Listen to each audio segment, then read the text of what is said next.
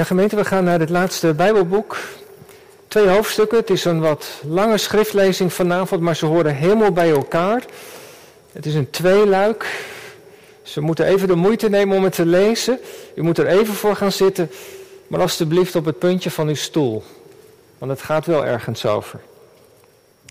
Hoofdstuk 18 is het oordeel. Hoofdstuk 17, eerste hoofdstuk, de duiding. Een tweeluik. Openbaringen 17 en 18. En van de zeven engelen die de zeven schalen hadden, kwam er en sprak er met mij een en zei: Kom, ik zal u het oordeel over de grote hoer laten zien die aan vele wateren zit. Met haar hebben de koningen van de aarde hoererij bedrijven. De bewoners van de aarde zijn dronken geworden van de wijn van haar hoererij. En in de geest bracht hij mij naar de woestijn. Ik zag een vrouw zitten op een scharlakenrood beest, vol van godslastelijke namen. Zeven koppen en tien horens. En de vrouw was bekleed met purper en scharlaken, getooid met goud, edelgesteente en parels. Ze had een gouden drinkbeker en een handvol van gruwelen, van onreinheid van de hoerderij. En op haar voorhoofd stond een naam geschreven. Mysterion, geheimenis. Het grote Babylon, de moeder van alle hoeren, van de gruwelen van de aarde. En ik zag dat de vrouw dronken was van het bloed van de heiligen en van het bloed van de getuigen van Jezus. En ik was bovenmate verwonderd toen ik haar zag. En de engel zei tegen mij, waarom verwondert u zich? Ik zal u het geheimenis vertellen van de vrouw en van het beest dat haar draagt. Dat de zeven koppen heeft en de tien hoorns. Het beest dat u gezien hebt was en is niet. En het zal opkomen uit de afgrond en zal naar het verderf gaan. En zij die op de aarde wonen, van wie niet vanaf de grondlegging van de wereld de naam geschreven staat in het boek des levens, zullen zich verwonderen als zij het beest zien.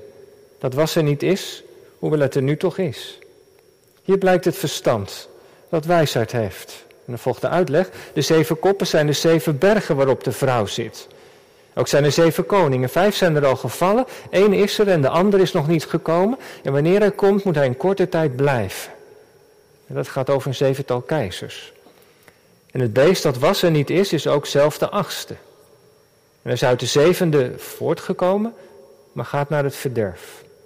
En de tien horens die je gezien hebt, zijn de tien koningen die het koningschap nog niet hebben ontvangen, maar die samen met het beest één uur koninklijke macht zullen ontvangen. Deze zijn eensgezind en ze zullen hun kracht en macht aan het beest overdragen. Ze zullen oorlog voeren tegen het lam, maar het lam, want Heere der Heren is hij, een koning der koningen zal hen overwinnen. En zij die samen met hem zijn, de geroepenen, de uitverkoren en de gelovigen.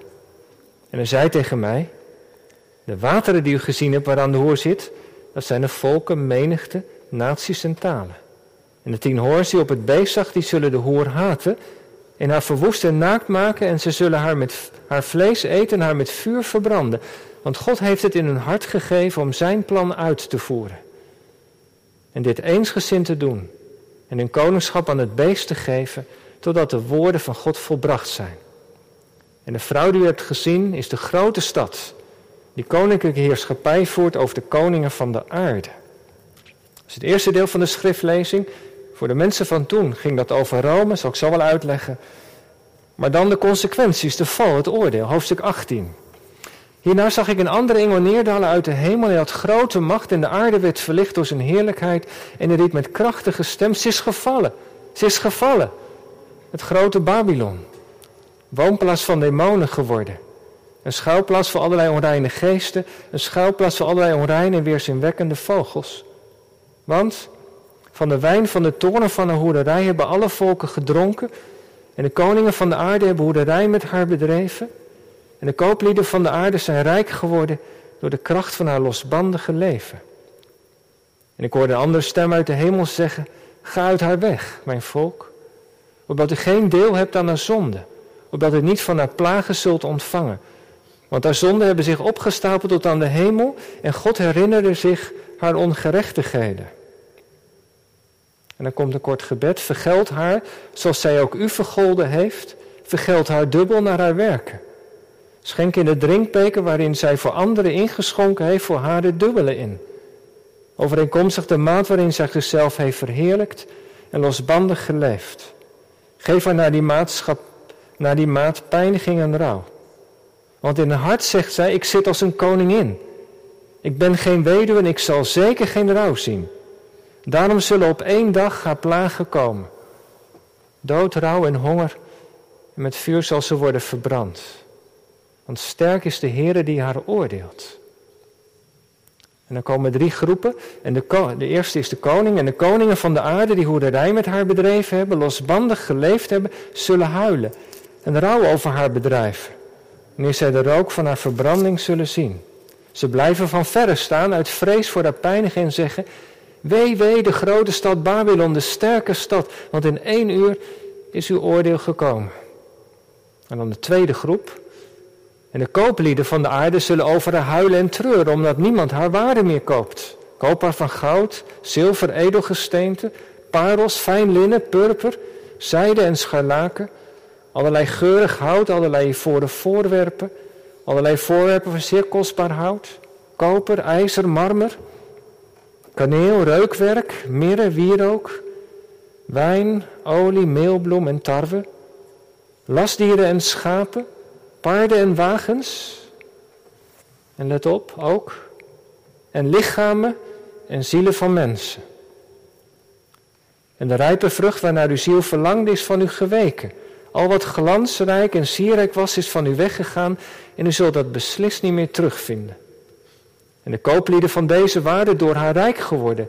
Ze zullen huilend en treurend op grote afstand blijven staan uit vrees voor haar pijnigingen en zeggen: Wee de grote stad die bekleed was met fijn linnen, purper en scharlaken, getooid met goud, edelgesteente en parels. Want in één uur is die grote rijkdom verwoest. Dan de derde groep. En elke stuurman, al het volk op de schepen, de zeelieden en alle die op de zee en werktoek bleven van verre staan. En ze riepen toen zij de rook van haar verbranding zagen. Welke stad was aan deze grote stad gelijk? Ze wierpen stof op hun hoofd, riepen huilend en treurend, wee wee de grote stad, waarin allen die schepen op zee hadden, rijk zijn geworden door haar wilde. Want in één uur is zij verwoest. En dan gaat het over de hemel. Verblijd u over haar hemel, heilige apostelen en profeten, want God heeft haar vonnis aan haar voltrokken. En een sterke engel hief een steen op als een molensteen, wierp die in de zee en zei, zo zal Babylon, de grote stad, met geweld neergeworpen worden en zal nooit meer gevonden worden. En het geluid van citerspelers, zangers, fluitspelers, bazuinblazers zal beslist niet meer in u gehoord worden. Er zal geen enkele beoefenaar van welke kunst ook meer in, haar gevonden, in u gevonden worden. En het geluid van de molen zal niet meer worden gehoord. En het lamplicht zal nooit meer in u schijnen. En de stem van de bruidegom of van de bruid zal nooit meer in u gehoord worden. Want uw kooplieden waren de grote van de aarde. Maar door uw toverij, tovenarij, immers werden alle naties misleid. En het bloed van de profeten en de heiligen van allen die geslacht zijn op de aarde is in deze stad gevonden. Tot zover de wat lange lezing uit het woord van God. Ik realiseer me goed gemeend dat u zomaar op deze zondagmiddag de kerk bent binnengekomen. En u valt gelijk zo midden in een van de ja, uitgebreidste en ingewikkelde hoofdstukken van dit laatste Bijbelboek. Maar in de preek zullen we wel op zoek gaan naar de betekenis daarvan. En het is ook leerzaam om het juist ook in deze tijd te doen. En het thema voor de verkondiging, Babylon heeft geen toekomst. Babylon als way of life heeft geen toekomst. Gemeente van Christus, u hier in de kerk, thuis, verbonden. Weet u nog waar u was op 9-11? Toen de vliegtuigen zich boorden in de torens van het World Trade Center in New York. Kunt u zich nog herinneren dat moment waar u toen op dat moment was? Is alweer even geleden. Maar ik herinner het me nog als de dag van gisteren. Mijn vrouw was die morgen al vroeg naar een kleine buurtsupermarkt gegaan. In de wijk waar we in Chili woonden. Naar de supermarkt. In de supermarkt stond een klein televisiescherm aan. En toen zag ze daar iets van dat ongeluk. Van die vliegtuigen die zich in de torens boorden. Ze kwam snel naar huis. Ze zette de televisie aan. En we zagen nog de laatste flarden daarvan. Grote impact had dat. En onze zoon die thuis was, was later met Duplo aan het spelen. En, en, en maakte die een toren met vliegtuigen. Die had ook iets van de beelden gezien. Het had hele grote impact. Ik herinner me nog als de dag van gisteren. Maar vrij snel na die aanslag ging Openbaringen 18, het tweede hoofdstuk van wat we hebben gelezen in Chili, om zo te zeggen, viraal. Op het seminarie waar ik werkte, in de kerken waar ik kwam, was het voor iedereen eigenlijk wel duidelijk dat wat Openbaringen 18 beschrijft, dat zien we voor onze ogen gebeuren. In één uur de verwoesting van die torens, die grote rookpluim die je vanaf de zee al kon zien. De handel die stil lag, de schepen die die rookpluim zagen. Het, het was duidelijk. Openbaring 18, we zagen het voor onze ogen gebeuren. Duidelijker konden de feiten toch niet spreken, dacht men daar. En van tijd tot tijd gebeurt het natuurlijk. Als we zeker het laatste Bijbelboek verbinden met de actualiteit, dat je denkt, jongen, dat, dat lijkt wel over dezelfde dingen te gaan. De vorige keer al, een paar weken geleden, toen ging het over hoofdstuk 15 en 16, over de zeven schalen en de koningen die kwamen uit het land waar de zon op kwam. De beslissende strijd van Gog en Magog, die door uitleggers wel met Rusland en zijn bondgenoten wordt verbonden, China of een ander land daar. Zou zomaar kunnen natuurlijk. Tegelijkertijd hebben we ook wel gezien dat we voorzichtig moeten zijn om al te makkelijk een is gelijk teken te zetten tussen wat er in de actualiteit gebeurt en de schrift. Openbaringen 18 is niet zomaar, openbaring het boek is niet zomaar een spoorboekje. Het is wel profetie. Profetie waarin de Heer Jezus al opgestane Heer aan de gelovigen iets onthult van wat er gebeurt in de laatste dagen. Je krijgt een dieper kijkje achter de gebeurtenis. Het is profetisch, een profetisch visioen. Dus een is gelijkteken, een spoorboekje dat niet. Maar het gaat natuurlijk wel over de tijd waarin wij leven. Voor de wederkomst van de Heer Jezus. Met de hulp van de geest zullen we daar vanavond wat nader bij stilstaan. Die twee hoofdstukken, het was wat lang, maar ze horen echt helemaal bij elkaar. En in die laatste hoofdstukken gaat het over een spanning. Aan de ene kant heb je de vrouw die op het beest zit. En aan de andere kant gaat het in de laatste hoofdstukken over de bruid. De vrouw en de bruid. Zijn twee werelden. Het gaat over Babylon en het gaat over Jeruzalem. Augustinus had het daar natuurlijk ook al over, hè? over de stad van God en de stad van de mens. Die twee rijken. Iets daarvan zien we natuurlijk hier ook weer terug in het laatste Bijbelboek. En die twee rijken die staan voor een bepaalde manier van leven. In, in Babylon, dat is de way of life van de mens. En Jeruzalem, daar, dat is de stad van God waar je geroepen bent. En straks als het koninkrijk komt, waar we helemaal zullen leven volgens de wil van de Heer.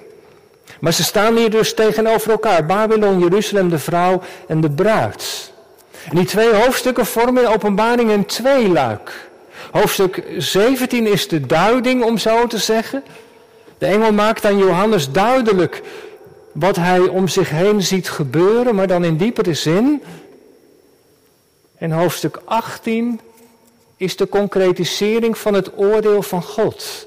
Dat werd in hoofdstuk 17 al aangekondigd, dat de koningen zullen opstaan en dat de stad met vuur zal verbranden.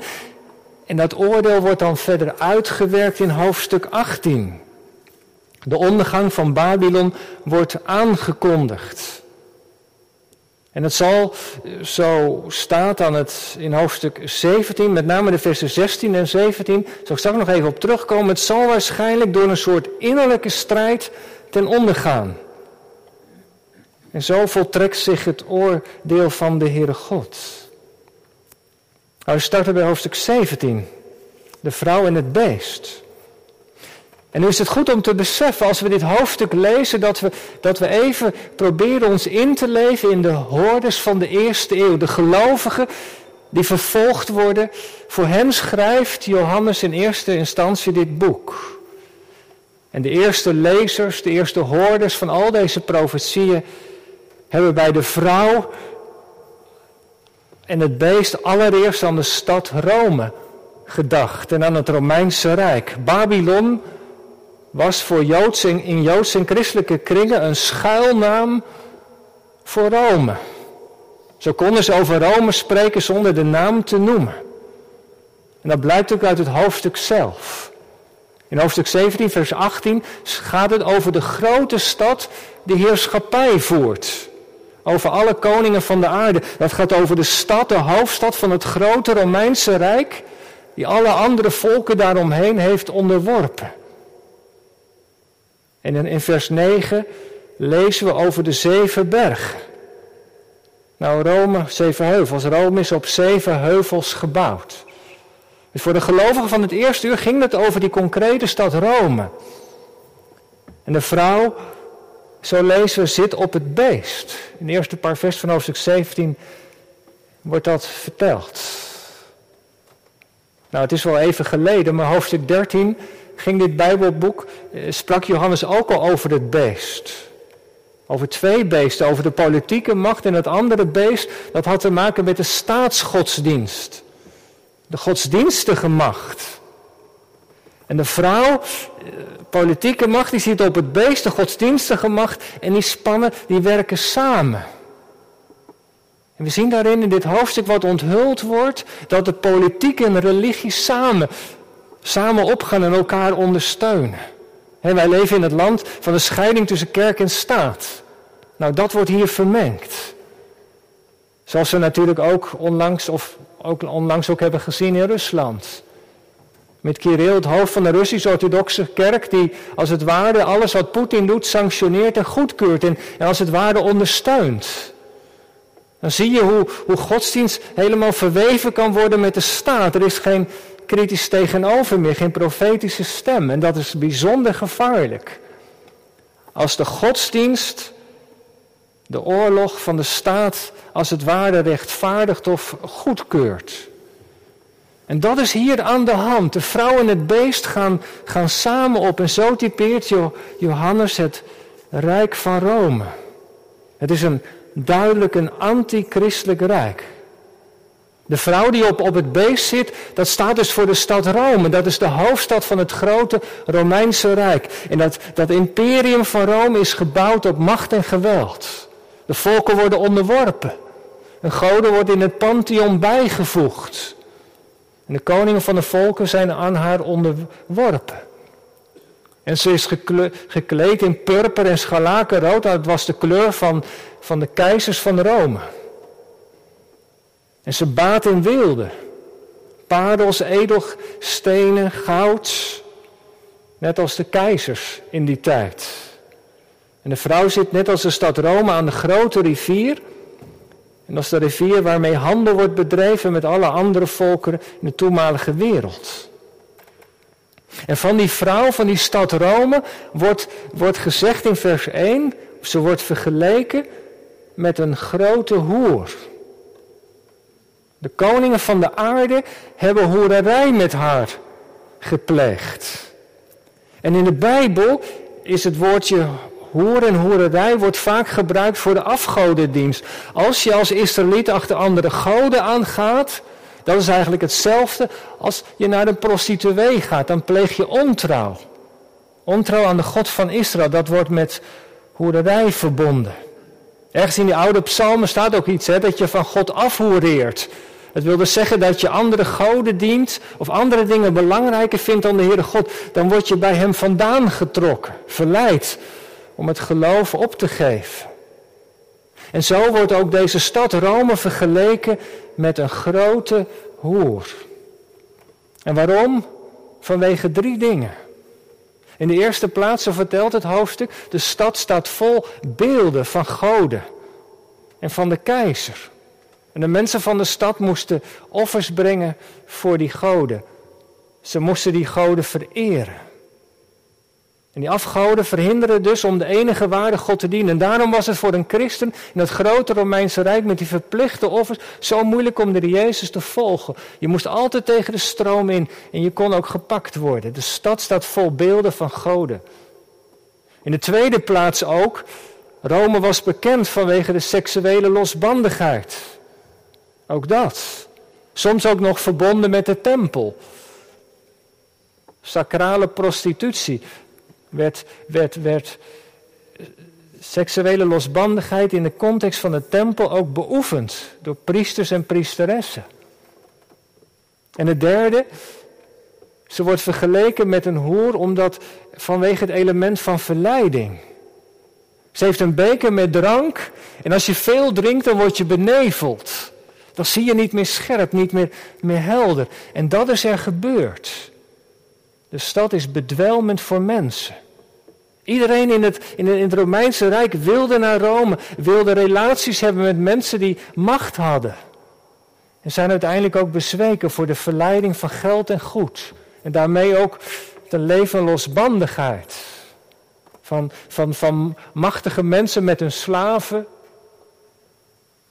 Van vrouwen wie in het leven verder wilden komen, moesten in Rome goede relaties opbouwen met de macht, met alle gevolgen van dien. Er ging een enorme zuigkracht van deze stad uit. Daarom wordt ze vergeleken met een hoer. Vanwege het thema ook van verleiding en afgoderij. En dan is er nog iets wat, wat, wat van deze stad wordt vermeld. Het is bekend van de Romeinse keizers, in ieder geval Nero en Domitianus, dat ze, dat ze christenen hebben vervolgd. En zo, staat er, zo lezen we ook in vers 6. Dat ze dronken is van het bloed van de heiligen. Nou, daar kennen we allerlei verhalen van. Er zat in de Romeinse cultuur ook iets van sadisme. He, dat amfitheater, bijvoorbeeld. Daar, daar, bestreden de gladiatoren met elkaar. En hoe, hoe, meer bloed er viel, hoe meer de mensen werden opgehitst, hoe, hoe, bloeddorstiger ze als het ware werden opgezweefd door de massa. Of de mensen die gestraft werden, zelfs de christenen, die voor de wilde dieren werden gegooid en, en de mensen keken als toeschouwer toe.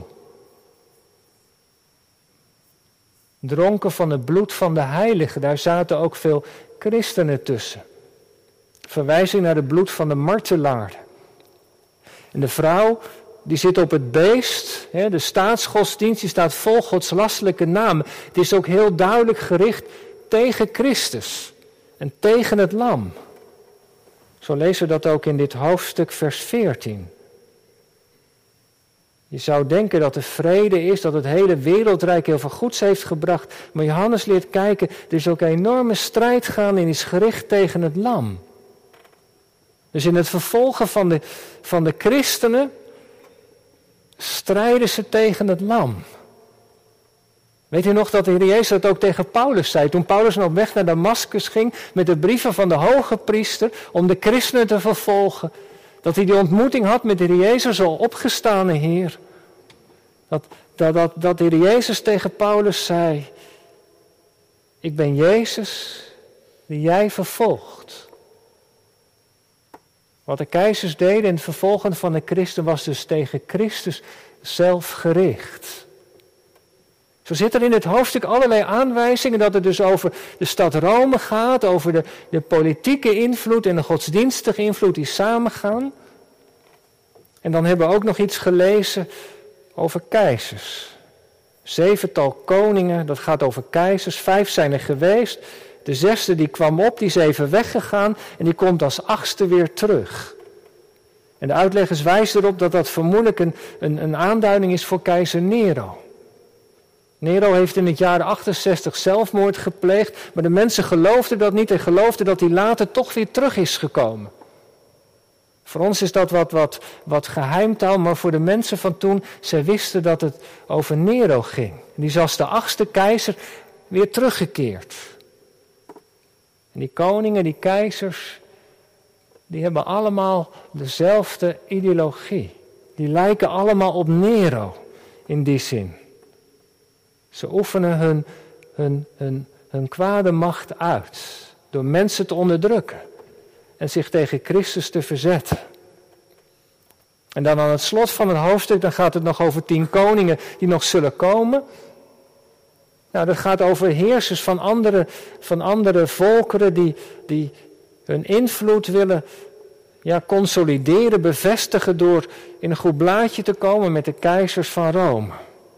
Vers 13 staat dat zij kracht en macht aan het beest overhandigen. Ze gaan dus ook meedoen met die staatsgodsdienst. En ze komen ook zo onder de invloed van het Rijk.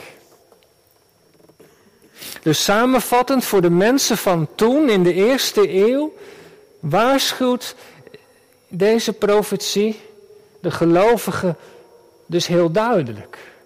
Vergis je niet. Dat wat er om je heen, wat je ziet gebeuren, er lijkt wel vrede te zijn in het Romeinse Rijk, maar vergeet niet, het is het rijk van het beest. De vrouw en het beest. dat is dus een duiding. Er zitten machten en krachten in het grote Romeinse Rijk die tegen Christus ingaan. Die propageren, die, die stimuleren een manier van leven die niet past bij hoe God wil dat we leven. Het is onverenigbaar met het volgen van Christus. Vergis je dus niet, zegt Johannes. Of Christus via Johannes tegen de, de gelovigen van het eerste uur. Er is een strijd gaande. Zeg niet zoals de prof, profeet Jeremia in hoofdstuk 7 zegt: vrede, vrede, geen gevaar. Vergis je niet. Je kunt zomaar onder invloed komen van de verleiding, van de zuigkracht van een cultuur. Blijf je focussen op het lam. Want alleen als je verbonden bent met Hem, zul je overwinnen. Dat was toen. Maar Johannes spreekt natuurlijk niet alleen voor de mensen van toen. Hij heeft ons vandaag ook wat te zeggen. En hij noemt de vrouw op het beest niet zomaar, voor, niet zomaar natuurlijk voor niets Babylon of Babel. He, daarmee grijpt Johannes terug op het Oude Testament. Er is bijna in elk vers in het boek Openbaringen wel een verwijzing naar het Oude Testament. Het is helemaal doorademd van het Oude Testament. Ja, en als je dan wat terugbladert in de Bijbel. Babel, Genesis 11, de torenbouw van Babel, de mensen die als God willen zijn, daar staat Babel voor. Babel is de stad waar mensen als God willen zijn. Babel is de stad aan de grote rivier die verantwoordelijk is voor al die deportaties, voor de oorlogen, voor het vrede, leger wat zoveel mensen heeft gedood. Babel is, is het volk dat is de cultuur die draait om macht en geweld, om het recht van de sterkste. Babel is de stad die vol staat met, met afgodsbeelden. De goden van seks, macht en geld. Daar staat de stad en de cultuur vol mee. De stad vol mee. Is de cultuur door gestempeld. Babel is, is de plek, de stad van de mens waar, waar eigenlijk geen ruimte is voor de Heere God waarin losbandigheid alle ruimte krijgt en waar de godsdienst gebruikt wordt om de staat te ondersteunen. Ja, als je er dan zo over nadenkt, komt het wel wat dichterbij. In elke stad, in elke cultuur kan, kan het leven van Babel bevorderd worden. In deze twee hoofdstukken zijn er twee specifieke zonden die van Babel worden genoemd: ontucht en wilde. Seksuele losbandigheid en het gevaar van de rijkdom, daar focust Johannes op. Babylon is de stad van de reclame die doorspekt is met erotiek. Babylon is de stad van de films waarin alles kan en die bekroond worden met het gouden kalf. Babylon staat voor de porno-industrie, de grootschalige vrouwenhandel, de moderne slaverij. Babylon staat voor het leven waarin jij in het centrum staat, waar je gaat voor de volgende kick, waar alles draait om het ik. Babylon is het leven van de ongeremde zucht naar weelde, materialisme. Graaien als ik maar genoeg heb. In de winkel van Babel vinden we dertig soorten kattenvoer. Maar er lopen ook kinderen te bedelen op straat omdat ze geen eten hebben of leven van het afval. Babylon, zo vertelt Johannes, is de wilde die mensen zich permitteren. Ten koste van de landen in Afrika en Azië. Babylon omringt ons met volle etalages, met producten die we niet nodig hebben. Babylon is de cultuur die ons probeert te verleiden, te betoveren. Dat we met van alles bezig zijn, maar niet met de woorden van God. Niet gericht op Christus. En weet u, eerlijk is eerlijk. En ik denk dat we daar allemaal gevoelig voor zijn. Dat we er allemaal mee te maken hebben met de zuigkracht van het leven van elke dag. Van onze moderne cultuur. Met wat mogelijk is, met wat kan. We zijn vatbaar voor de way of life van Babylon. We staan elke dag bloot aan de verleidingen. En nu tekent Johannes in deze twee hoofdstukken, typeert hij de tijd voorafgaand aan de wederkomst van Christus. Dat is de tijd die ook over onze tijd gaat. En hij geeft er een duiding aan. Hij zei het tegen de mensen toen en wij horen zijn stem vanavond, vanmiddag nog een keer. Luister, deze way of life heeft geen toekomst. Ze gaat in onder. En we worden gewaarschuwd. Hoofdstuk 18 laat zien wat er gebeurt. Hoofdstuk 18, daar beschrijft Johannes de val van Babylon als een feit. Het is profetie. De ziener ziet al dingen die in de praktijk nog moeten gebeuren, maar dat is een voldongen feit. Je hoort hem roepen, vers 2. Ze is gevallen. Ze is gevallen. En zo gaat het bij profetie. Heel dit hoofdstuk staat vol verwijzingen naar het Oude Testament. Ik zei het al. Over Babel, over Edom en Nineveh, noem alle grote steden maar op waarover de profeten hebben gesproken. Met andere woorden, vergis je niet. Er is geen nieuws onder de zon. Dit is iets van alle eeuwen. Maar Babylon is wel in die zin de stad die alles overtreft. Babylon van de eindtijd overtreft alle andere rijken in haar zondigheid. Dat laat Johannes wel zien. Maar de stad is gevallen. En ze gaat vallen, zegt Johannes. En er zijn veel mensen die van de stad hebben geprofiteerd. En je ziet ook wat dat voor invloed heeft. Als dan, zo'n, zo'n, zo'n, zo'n, als dan de stad gaat vallen, dan zie je wie ervan hebben geprofiteerd. Drie groepen noemt Johannes. Je moet het als het ware, ware eh, zo zien. Het is net als met als je, als je hoofdpijn hebt en je doet een paracetamol in een glas water, dan zie je dat helemaal oplossen, uit elkaar vallen. En dat is wat in dit hoofdstuk wordt beschreven. Babylon valt helemaal uit elkaar. En wie beginnen er te klagen? Kijk maar even mee.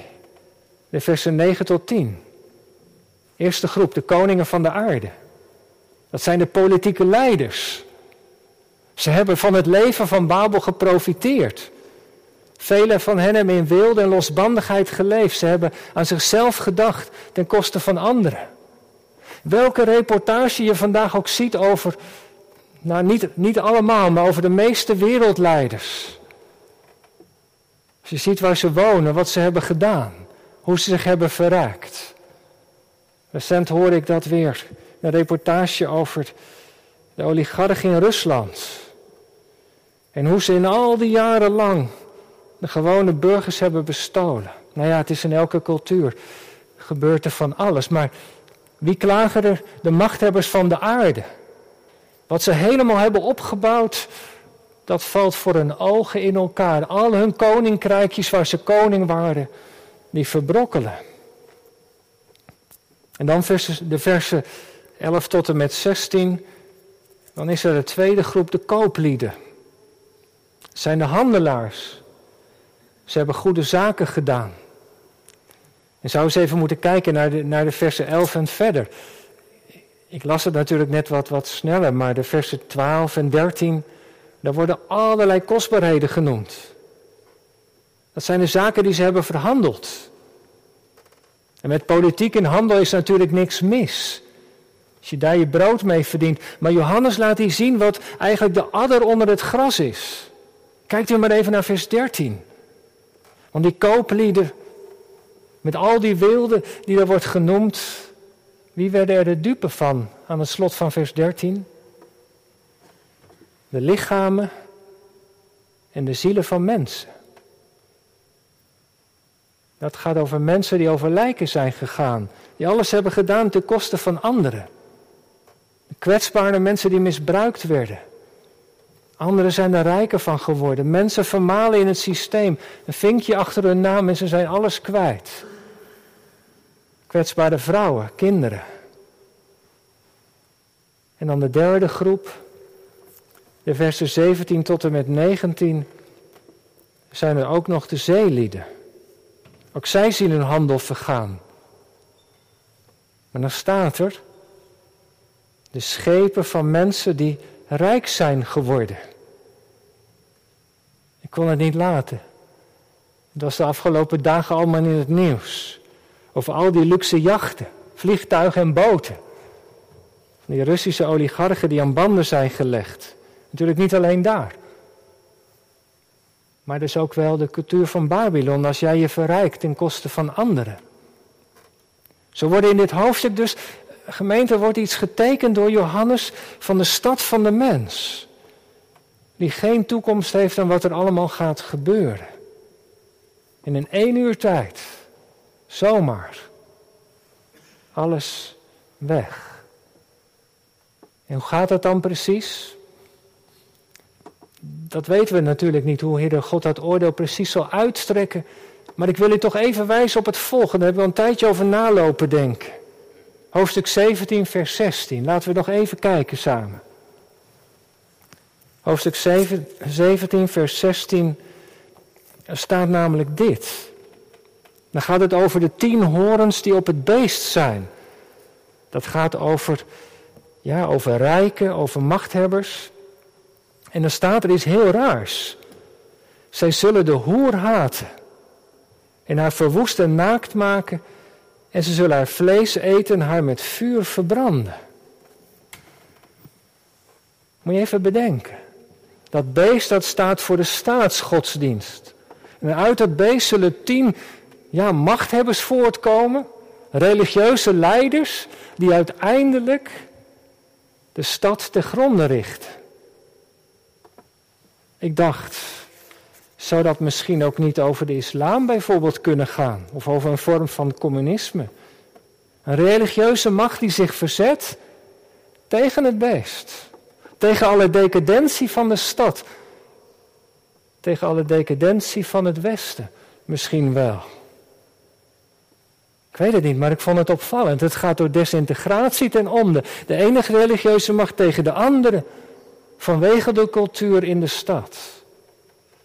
Nou, als je ziet in bepaalde godsdiensten, zeker ook in islam, hoe kritisch men is op de decadentie van het Westen, zou het kunnen dat daar een, een, een link is. Maar goed, ik ben voorzichtig om het al te veel te duiden. Maar laten we het maar in ieder geval in ons achterhoofd houden, voor het geval dat het zou gebeuren. In ieder geval heeft het wel iets schokkends. Het gaat ten onder door innerlijke strijd. En zo probeert Johannes de kerk van toen en nu te waarschuwen. Hij laat iets zien van wat er bezig is te gebeuren in de tijd voor de wederkomst van Christus. Het gaat over het Romeinse Rijk van toen, maar het is ook een blauwdruk van wat er in een cultuur of land mis kan gaan. Daar ver weg. Misschien ook wel in Europa. Heel dichtbij. Als politiek en godsdienst samengaan, als wilde en ontuchte kenmerken zijn, zijn dus gewaarschuwd. Johannes doet ook een appel. Daar eindig ik mee. Ik maak even de toepassing, nog wat concreter. Vers 4 uit hoofdstuk 18. Laten we daar nog even de vinger bij leggen. Want wat moet je dan? Dan leef je zeg maar in zo'n cultuur die in veel aspecten niet ja, anti-gelovig is, anti-godsdienstig, werelds. En hoe kun je dan Jezus volgen? Vers 4, ik hoorde een andere stem uit de hemel zeggen, ga uit haar weg, mijn volk. Heb geen deel aan haar zonde, opdat u niet aan haar, van haar plagen zult ontvangen. Johannes doet dus heel duidelijk appel. Ga uit haar weg. Wat zou dat nou betekenen, denkt u? Betekent dat dat de gelovigen uit de stad moeten gaan en maar in het platteland moeten gaan wonen? Nee, dat kan natuurlijk niet de bedoeling zijn.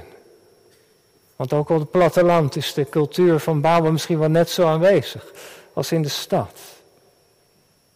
Ik denk dat we dit moeten lezen tegen de achtergrond van waar we de dienst mee begonnen. Dat woord van de Heer Jezus. Dat je wel in de wereld leeft, maar niet van de wereld bent. Dat is de spanning.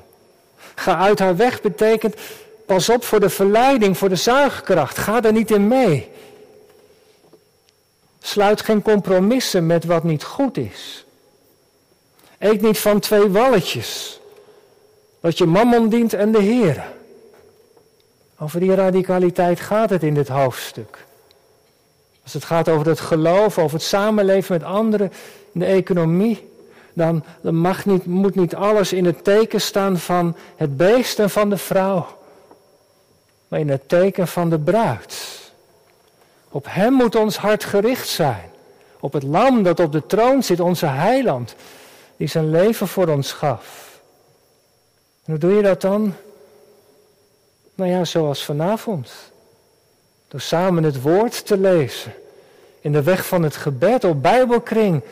Bijbelstudie te doen, de diepte in te gaan. Door je laten te voeden met de woorden van God. Dat is het antigif. Tegen het gif van Babylon. Dat lijkt me allereerst belangrijk. En ondertussen, en dat moeten we samen doen. Kun je niet alleen. We moeten samen elkaar helpen om waakzaam te zijn. En ondertussen, ja, leven we wel in deze stad, in deze cultuur. Ik moet denken aan het bekende hoofdstuk van Jeremia 29. Daar zegt de profeet, bid voor de vrede van de stad. Gaat over Babel. Want in haar vrede zal uw vrede zijn. Je moet dus niet leven volgens het schema van Babylon. Maar je kunt je niet uit de wereld terugtrekken, in de wereld blijven. En gefocust blijven op het lam. En voor deze wereld en voor de stad blijven bidden. Zet je ervoor in. Uiteindelijk, hopelijk komen tot de ontdekking dat de cultuur van Babel ons hart niet kan verzadigen. Daarom zongen we dat lied naar de geloofsbeleidenis. Als een hert verlangt naar water. God geven dat dat verlangen ook in onze harten elke keer weer is. Want als er iemand is die onze diepste verlangens kan vervullen, dan is dat de Heer Jezus zelf. Er is niemand, zegt de Nederlandse geloofsbeleiders in dit universum, die ons zo lief heeft als Hij. Er is niemand die zijn leven op die manier heeft gegeven voor ons zoals Hij wel in de wereld. Daar ontkomen we niet aan, maar wel gericht op het lam. En ik bid dat deze preek voor ons allemaal daartoe de aansporing mag zijn. Want als er iemand onze toewijding het waard is, dan is dat toch Christus wel onze Heer. Amen.